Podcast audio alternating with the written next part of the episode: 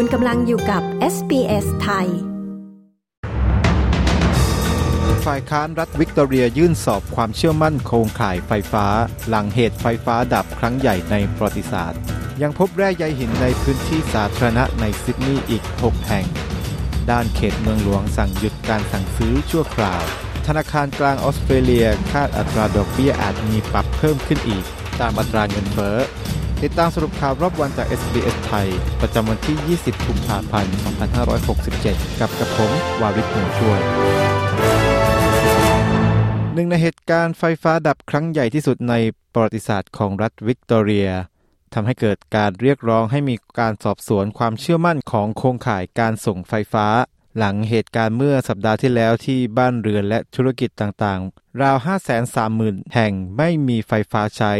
หลังเหตุพายุพัดผ่านรัฐ ส่งผลให้เสาไฟหักโค่นหลายร้อยต้น ประชาชนส่วนใหญ่สามารถกลับมามีไฟฟ้าใช้ได้ภายใน 24 ชั่วโมง ขณะที่ผู้คนอีกหลายหมื่นคนต้องใช้เวลาอีกหลายคืนในความมืด ขณะที่ระบบบางส่วนนั้นก็ยังคงหยุดการทำงาน จอห์น เพทุสโต ผู้นำฝ่ายค้านของรัฐวิกตอเรีย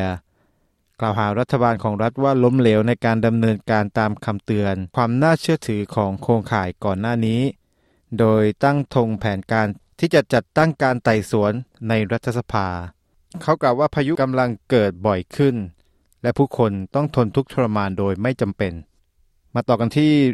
ข่าวอัปเดตเกี่ยวกับแร่ใยหินในพื้นที่สาธารณะ หลังจากมีการสอบสวนพบอีก 6 แห่งทั่วรัฐนิวเซาท์เวลส์ขณะที่ โรงเรียนอีกสองแห่งรอผลการตรวจสอบ ด้านโรงพยาบาลกำลังอยู่ระหว่างการตรวจสอบ ตัวอย่างหนึ่งยืนยันว่ามีแร่ใยหินที่เป็นอันตรายอย่างมาก อยู่ในวัสดุคลุมดินที่สวน 200 ปีพาร์กในเกลบซึ่งก่อนหน้านี้ยังพบสวนสาธารณะอีกแห่งหนึ่งที่เซอร์รีฮิลส์ขณะที่สวนในวิทยาลัยคาทอลิกเซนต์เบเนดิกและโรงเรียนประถมคาทอลิกเซนต์จัสตินทางตะวันตกของซิดนีย์อยู่ระหว่างการตรวจสอบข้อระวังหลังจากได้รับการยืนยันว่า มีแร่ใยหินที่ใช้ผูกมัดอยู่ในวัสดุคลุมดินในโบสถ์คาทอลิกเซนต์แมรี่แมคคิลลอบซึ่งอยู่ในบริเวณใกล้เคียงกัน เรื่องอื้อฉาวเกี่ยวกับแร่ใยหินในซิดนีย์นั้นได้แพร่กระจายไปยังเมืองหลวงของออสเตรเลียแคนเบราโดยผลิตภัณฑ์ที่ต้องสงสัยว่าอาจจะปนเปื้อนนั้นถูกจำหน่ายอยู่ในเขตเมืองหลวงเป็นเวลาอย่างน้อย 9 เดือน นอกจากนี้ธุรกิจจัดสวนในเขตเมืองหลวง ACT กำลังติดต่อกับไปหาลูกค้าหลังพบว่ามีผลิตภัณฑ์ ซึ่งขายเป็นวัสดุคลุมดิน ได้รับการยืนยันว่า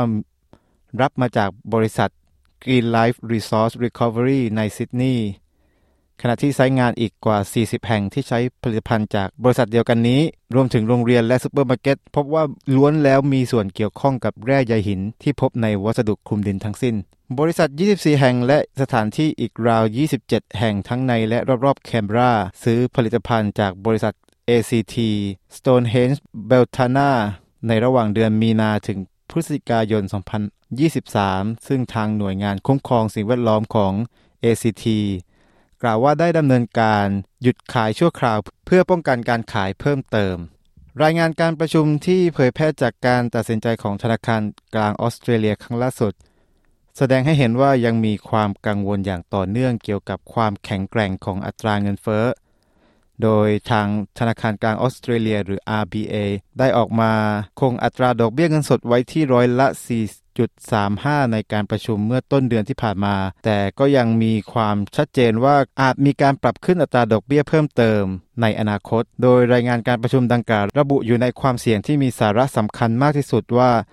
เป้าหมายในการลดอัตราเงินเฟ้อ ซึ่งรวมถึงโอกาสที่อัตราเงินเฟ้อจะคงอยู่นานกว่าที่คาดการไว้ การฟื้นตัวของการเติบโตทางผลผลิตที่ช้าลงและการบริโภคที่ลดลงนั้น ก็มีโอกาส ที่อัตราการปรับอัตราดอกเบี้ยเพิ่มเติม ยังคงเป็นไปได้สูง ทั้งหมดนี้คือสรุปข่าวรอบวันจาก SBS ไทย ประจำวันที่ 20 กุมภาพันธ์ 2567 กับกระผม วาริศหนูช่วย